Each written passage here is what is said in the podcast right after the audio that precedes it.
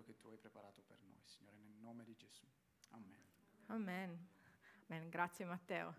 Ehm, aspettate un attimo che preparo qui lo spazio in altezza che mi manca. ecco qua. Allora, eh, ci sono state due, due, cose che Gladys e Matteo hanno detto che mi hanno colpito molto. Uno, Gladys ha detto che quello che facciamo per Dio è, è un omaggio a Lui, è un regalo. E quindi spero che tutti siamo venuti qui oggi con questo atteggiamento, che abbiamo qualcosa da offrire, anche sentendoci degni del fatto che abbiamo ognuno qualcosa da offrire a Dio. E questo lo possiamo dire grazie al fatto che Lui ha offerto qualcosa a noi. Poi Matteo ha parlato tanto della presenza, del fatto che siamo alla presenza di Dio. E tante volte quando siamo alla presenza di Dio, Lui ci parla in un modo inaspettato e inusuale. E devo dirvi che per me, nel leggere il libro che studieremo nelle prossime settimane, è stato un po' così. Leggere questo libro varie volte, studiarlo, approfondirlo, ascoltare vari podcast di gente molto più intelligente, preparata di me, che ha approfondito tanto questo tema, è stato un po' ascoltare da parte di Dio un messaggio inusuale eh, è nuovo da parte di un libro che forse si conosce tanto, è stato tanto citato, però non si comprende altrettanto bene. E questo libro è il libro del Cantico dei Cantici. Questa è stata la scelta eh, per questa serie estiva. Eh, e sicuramente è un libro curioso, è un libro sul quale c'è tanto da dire, però è un libro che tante volte è un po' difficile da, da, da sbrogliare. Dici, ma che ci fa questo libro in mezzo alla Bibbia? Eh, oggi lo scopriremo un po'. Allora, quindi il, il, titolo di questo libro, in italiano almeno, è Il Cantico dei Cantici. Uh, è un titolo abbastanza fiero, si presenta già dicendo, oh ragazzi, io sono il canto dei canti, sono il più bello fra tutti, sono la canzone più bella. Quindi è abbastanza orgoglioso di sé, sicuro, questo libro parte dicendo, sono il meglio di tutti. Si trova proprio al centro della Bibbia, è costituito da otto capitoli che sono disegnati con un linguaggio poetico, ok? Quindi questo teniamolo a mente quando lo leggiamo, che vi incoraggio a farlo al di là di quello che ascolterete da me e dagli altri. E un altro aspetto è un linguaggio metaforico, quindi non va letto e eh, interpretato letteralmente, ma ci sono dei segreti dietro que- le parole che questo, questo libro ci racconta è molto noto anche in contesti non cristiani, è molto citato. Io ho scoperto molto più di quello che immaginassi, quanto anche nei teatri, nei spettacoli, nelle canzoni. È un libro citatissimo, ma non di facile comprensione. E non perché il tema non sia esplicito, anzi, tutti ce l'abbiamo chiaro eh, ma perché in molti come me, eh, nel leggerlo le prime volte, eh, quando ero più piccola e ancora adesso, questa volta mentre preparavo questo messaggio, magari anche alcuni, con alcuni passaggi un po' con, con imbarazzo, si sono chiesti, ma sto libro in mezzo alla Bibbia, cosa ci fa? Infatti, in modo dichiarato e spudorato quasi, concedetemi il termine, questo libro parla di un argomento che a volte ci mette un pochettino a disagio e mi ha fatto pensare alla scena di un film che ho visto anni fa, mi è piaciuto tantissimo, ve lo consiglio, si chiama Canzone per Marion, in italiano, Song for Marion, e racconta di un coro di anziani che si ritrova ad interpretare canzoni dal contenuto inusuale, un po' come il Cantico dei Cantici. Quindi c'è questa direttrice giovane che propone, a un certo punto durante le prove, questo canto. Guardiamo un attimo, speriamo parta.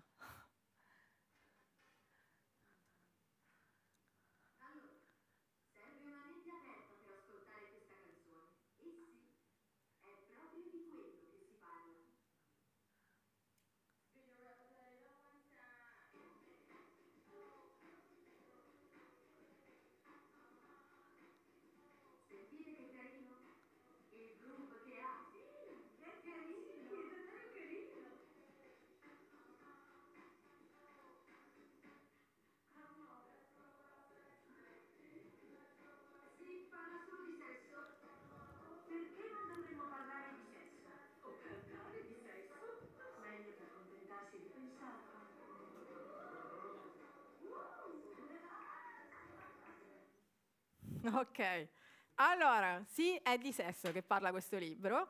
Eh, il modo in cui re- reagiamo quando si nomina questa parola dice molto sul modo in cui siamo abituati a pensarlo, eh, sul modo in cui altri ce ne hanno parlato nella nostra vita e sul tipo di esperienze che abbiamo vissuto riguardo al sesso. Alcune volte sentire anche solo questa parola o trovarsi in una situazione dove la gente parla di questo argomento ci mette in imbarazzo altre volte facciamo battutine ambigue, un po' volgari, eh, altre volte non sappiamo proprio come parlarne e raramente, devo dirvi, nella mia esperienza almeno finora, raramente si riesce a parlare in un modo normale. E, e, Dio è stupefacente anche in questo, perché in questo libro lui ne parla in un modo straordinario, non normale, e un po' ci dà un modello, forse nuovo, per dire è così che voglio che parlate di sesso. Perché il sesso è una cosa che lui ha inventato, è qualcosa di puro e di meraviglioso, però non siamo più abituati a parlarne così.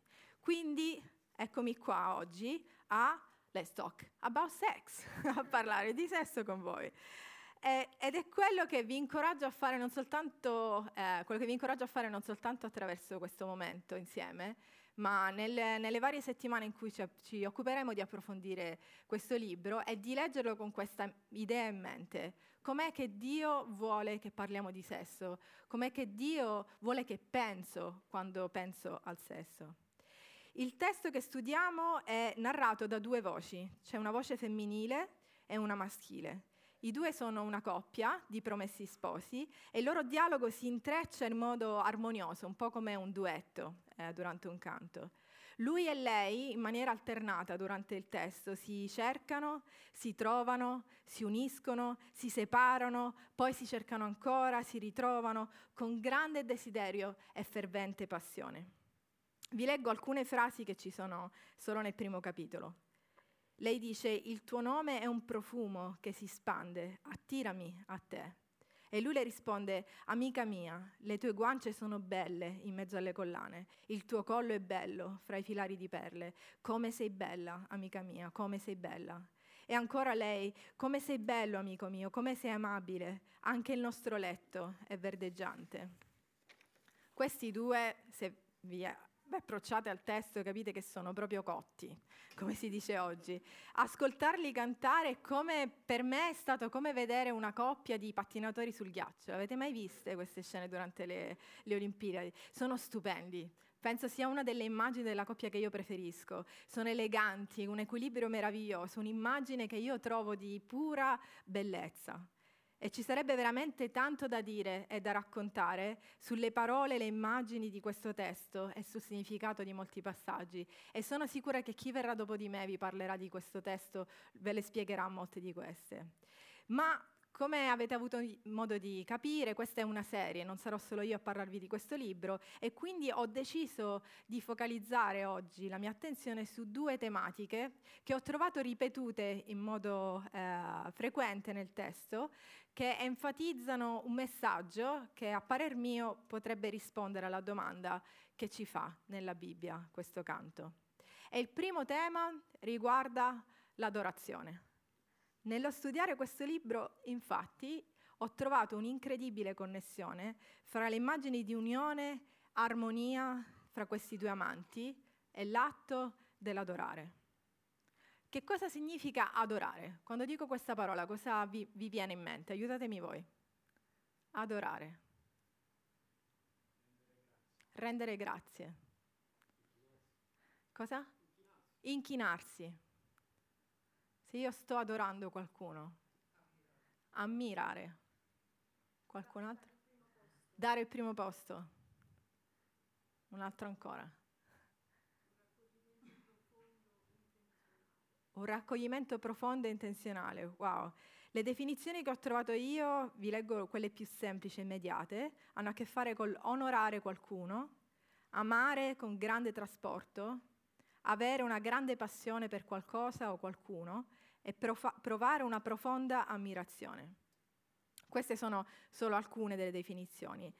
E se ci pensiamo bene, molto di ciò che quest'uomo e questa donna esprimono in questo testo ha a che fare con questa forma di espressione dell'amore, che è appunto l'adorazione. Frase dopo frase troviamo questo desiderio reciproco e, e profondo di connessione fra i due, di intimità, che è espresso spesso da una donna che non è niente affatto timida nelle parole che sceglie, perché l'amore che prova per quest'uomo è incontenibile, travolgente, entusiasmante. Al capitolo 2, al versetto 3 dice, io desidero sedermi alla sua ombra, parlando di lui, e il suo frutto è dolce al mio palato. E lui in risposta le conferma che i suoi occhi sono per lei, così come il suo cuore. Mi hai rapito il cuore, le dice al capitolo 4. Spero di non osare troppo, ma credo profondamente che chi di noi ha avuto modo di sperimentare l'incontro con Dio ha provato qualcosa di molto simile. Proprio qualche giorno fa ci trovavamo a tavola a casa Lobeck e qualcuno stava parlando proprio di questa sua prima esperienza di un incontro con Dio e ha detto, ci ha detto, sapete, per me è stato come una botta di gioia. Ed è davvero così. Incontrare Dio è una gioia deliziosa, indescrivibile, travolgente in tutta la sua gentilezza e dolcezza. Quello che mi chiedo però è quanti di noi hanno il coraggio di esprimere quella gioia che abbiamo provato e conosciuto come questi due innamorati.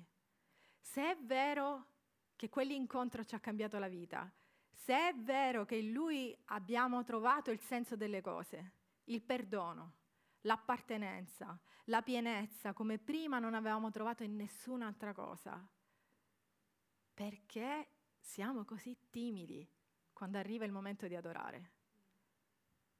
Sapete, io a volte mi chiedo se ci siamo dimenticati di cosa vuol dire essere innamorati. Perché quando sei innamorato non si può nascondere, è una cosa che tutti notano ed è una cosa che piace vedere. Però quando si parla di Dio, pensiamo a quando cantiamo, ad esempio, non è l'unica forma dell'adorazione, però è una grande espressione di adorazione. Alcune volte siamo proprio nessuno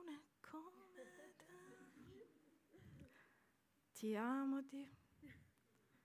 Il tuo nome è rifugio nella notte. Non siamo sicuri neanche noi di quello che stiamo dicendo. Perché ci imbarazza? Perché imbarazzarsi, alzare le mani, chiudere gli occhi, dare tutto di noi quando cantiamo? Siamo innamorati o no? Perché sentirsi a disagio quando le persone ci chiedono credi in Dio? Sì, una volta però l'ho dimenticato. Perché non ci brillano gli occhi di commozione quando parliamo di lui? Per me era così ed è così quando parlo di Michea. Quanto di più deve esserlo quando parlo di Dio? Dove sono finite le nostre parole di apprezzamento per Dio? Saremmo in grado di scrivere versi d'amore come la coppia del Cantico dei Cantici? Se leggete questo libro è incredibile quello che si dicono questi due innamorati. Forse proprio noi che lo conosciamo da tempo, dobbiamo chiederci se Dio ci sta chiedendo di ritornare a quel primo amore. Come è scritto in Apocalisse 2:3, so che hai costanza, hai sopportato molte cose per amore del mio nome e non ti sei stancato. E Dio dice, bravo, ma ho questo contro di te, hai abbandonato il tuo primo amore. Ti sei dimenticato? E questo non lo dico a voi, queste parole hanno parlato a me per prima quando le ho lette. Ho pensato, sì, io sono innamorata di Dio, però è tanto che non glielo faccio vedere proprio bene.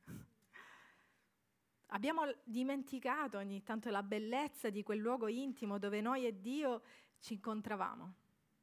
Forse proprio come succede tante coppie dopo tanti anni di matrimonio.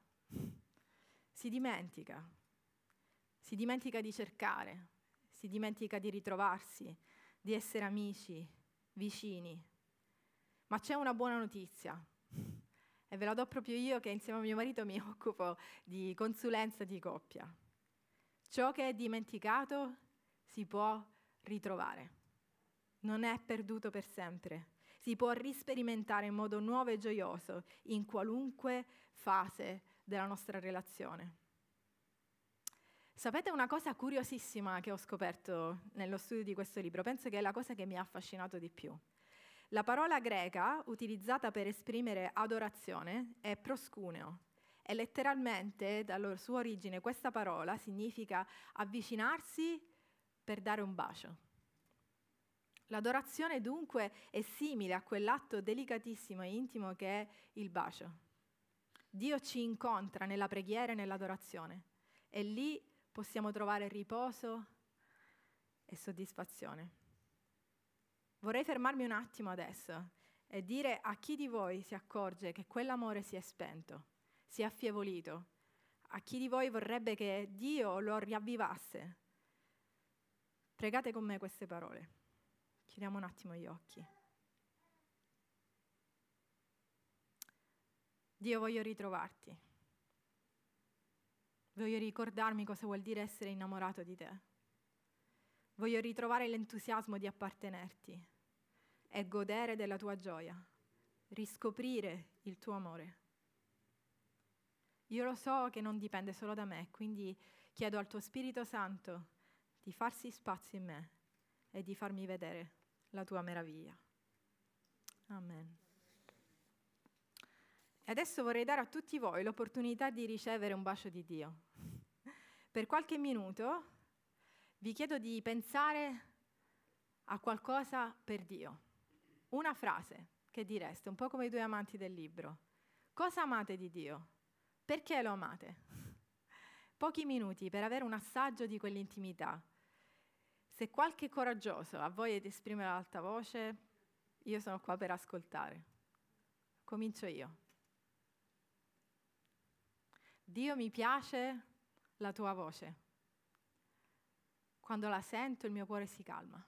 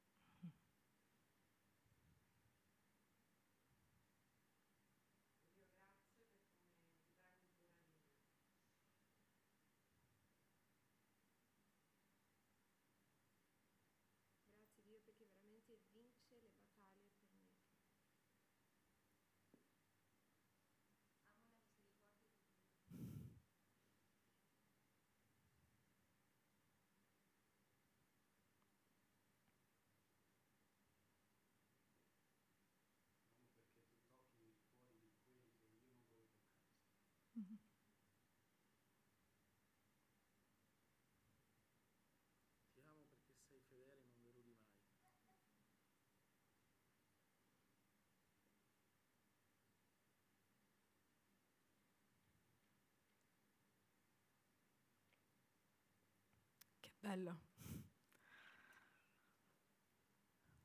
Non è bello quando diciamo queste cose a Dio, non vi sentite come se Lui proprio si avvicina e vi dice sì, è così, sono con te. E c'è un verso che abbiamo cantato oggi durante la canzone, penso sia uno dei miei preferiti, e dice venite a me voi tutti che siete affaticati e oppressi, e io vi darò riposo. Dio è sempre pronto, quella frase vale sempre, venite a me. Io vi accolgo, sono qua, sono qua, disponibile a darvi i miei baci. Concludo questo primo tema eh, esortandoci a ricercare quella vicinanza con Dio per sperimentare la pienezza della gioia e dell'amore. Magari approfittate di questo periodo di vacanza per chi di voi avrà la possibilità di sospendere un attimo il lavoro. Cercate Dio in questo tempo vi assicuro, vi assicuro che non sarete delusi. E mi piacerebbe trovare le vostre facce più innamorate quando ci rivedremo alla fine dell'estate. Adesso passo alla seconda tematica. Eh, l'affronterò brevemente, però è un, è un concetto che mi è piaciuto tanto, raccontato principalmente dalla donna del libro del Cantico dei Cantici, ed è il concetto dell'attesa. Uh, come vi dicevo all'inizio, questa coppia si cerca continuamente, uh, si incontrano e si separano e ci sono vari passaggi in cui quello che sperimentano è proprio un'angoscia per la separazione. E, um, nell'attesa di rincontrarsi, quello che esprimono, specialmente lei, è nostalgia, anelito, voglia, bisogno di stare insieme. Vi leggo una delle frasi che dice, dice ho aperto all'amico mio ma l'amico mio si era ritirato. era partito.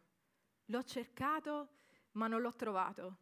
L'ho chiamato, ma non mi ha risposto. L'ho cercato, ma non l'ho trovato.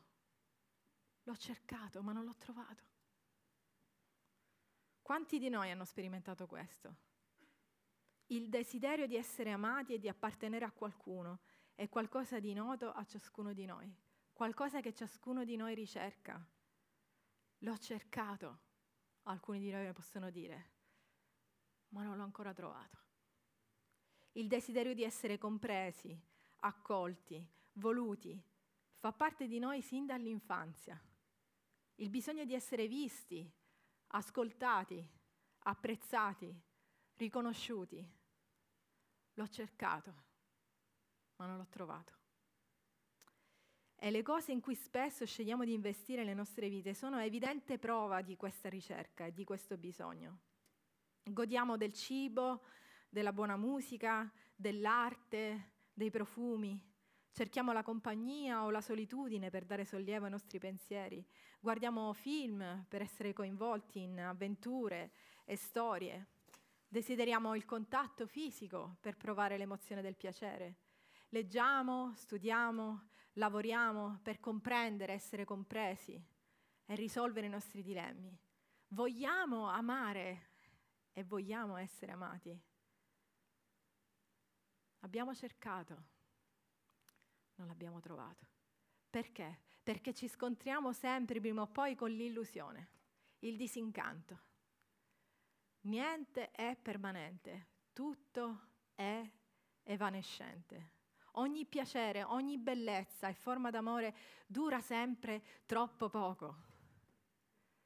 E così ci muoviamo fra una cosa e l'altra, cercando di appagare la fame d'amore, perché tutto ciò che ci fa provare piacere è temporaneo e finisce sempre troppo presto. Che senso ha? Perché rincorriamo questa continua insoddisfazione? Perché abbiamo questa fame insaziabile dentro di noi? Chi l'ha messa dentro di noi? Alcuni di noi hanno poi sperimentato l'amore come una perversione. Si sentono come se sono stati danneggiati in modo irreversibile, si sentono rigettati, feriti in modo irreparabile. E il canto d'amore si è trasformato in un lamento molto amaro L'ho cercato, ma non l'ho trovato. O quello che ho trovato mi ha deluso molto. Quindi non credo più nell'amore. Ma ho una buona notizia. La Bibbia è sempre piena di buone notizie. È proprio a voi che siete insoddisfatti e feriti che la più bella delle canzoni parla. È a voi che il canto ricorda di sperare nell'unico sposo capace di accogliere ogni nostro bisogno. Gesù è il suo nome. Il suo amore per noi è ciò a cui tutti i tipi di amore e il matrimonio dovrebbero ispirarsi e simboleggiare. Tutti i tipi di amore sono solo un'immagine dell'amore di Dio, dell'amore di Gesù. Perché per quanto meraviglioso sia l'amore e la passione che possiamo conoscere su questa terra, è solo un'ombra a paragone dell'amore che Gesù ci offre. Un amore che, come dice lo stesso canto, è più forte della morte. Un amore che niente e nessuno può spegnere o sommergere. E Gesù lo ha dimostrato, ci ha dato la prova di questo. La sua resurrezione ci dichiara questa sconvolgente verità. Neanche la morte può separarci da Lui. Neanche la morte. Non c'è separazione da Dio. E su questa terra Gesù ci dà il privilegio di sperimentare assaggi di questo meraviglioso amore. È per questo che noi aspettiamo. In questo modo noi continuiamo a cercarlo e non comprenderemo le profondità e i misteri di questo amore su questa terra. Questo è vero. Però aspettiamo lo sposo, aspettiamo questo meraviglioso ritorno e in questa attesa investiamo il tempo che abbiamo nell'adorazione e nell'ammirazione di Gesù, tenendo stretta la speranza. Sapete, al contrario di quello che si potrebbe immaginare, il libro del Cantico dei Cantici non si conclude con l'incontro fra i due innamorati o con il loro matrimonio. Si conclude nell'attesa. Lei lo attende e lo cerca. Però nascosto fra le righe di questo poema si parla di un giardino. Il giardino, il luogo dove la donna e l'uomo si incontreranno di nuovo. E sapete altra cosa curiosa? Sapete di cosa si occupa l'uomo che è descritto nel Cantico dei Cantici? È un pastore. E lei a un certo punto dice sta pascolando il suo gregge. Un giardino e un pastore. Ci ricorda qualcosa? Curioso, vero? Perché un giorno lo incontreremo, il nostro pastore. Gesù ci accoglierà in quel giardino e lì potremo sperimentare la pienezza dell'amore. In attesa di quel momento ricordiamoci attraverso il pane e il vino il privilegio dell'intimità che abbiamo con Dio. Leggendo i versi del Cantico dei Cantici cerchiamo di sperimentare che cosa significa questa intimità con Dio, la bellezza di questa intimità. Se qualcosa si è rotto nella nostra mente quando pensiamo all'intimità, l'intimità sessuale, l'intimità relazionale, è da Lui che dobbiamo andare. È lì che troviamo la guarigione, le risposte. Incoraggio chi ha, rispo- ha riposto la sua fede in Gesù ad avvicinarsi all'angolo più vicino e prendere i simboli. Per gli altri può essere un momento di riflessione. Prenderemo il pane e il vino tutti insieme.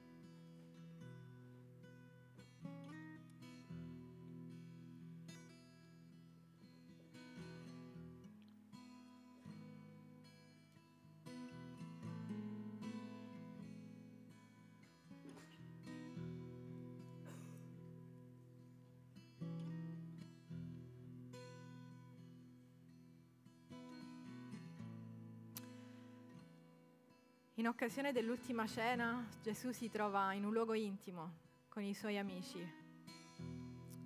e in quel luogo gli ribadisce che è disposto a fare tutto per loro. Prende il pane e dice questo è il mio corpo rotto per voi.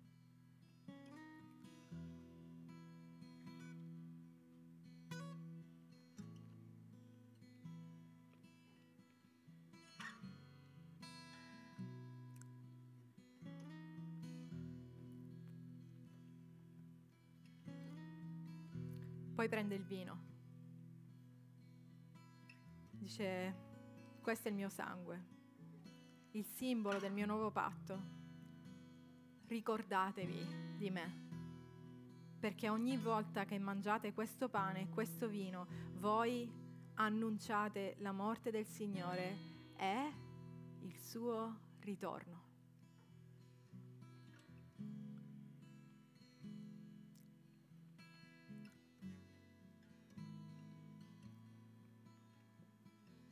Adesso mi piacerebbe che cantassimo insieme un canto che mi è molto caro. Lo conosco da quando sono bambina. E vi devo dire che c'è stata una fase della mia vita dove cantare questo canto è stato molto difficile. Questo canto dice ti amo Dio. Alzo la mia voce per adorarti e rallegrarmi in te. Gioisci, o oh Re, per ciò che sentirai, che sia un dolce suono per te. E io mi rendo conto che ci sono fasi della nostra vita dove dichiarare questo a Dio, anche solo accettare l'idea che Lui ci possa amare, è difficile. Però è per questo che ricordiamo il suo sacrificio, il pane e il vino. E Lui ci dice, io sono qua disponibile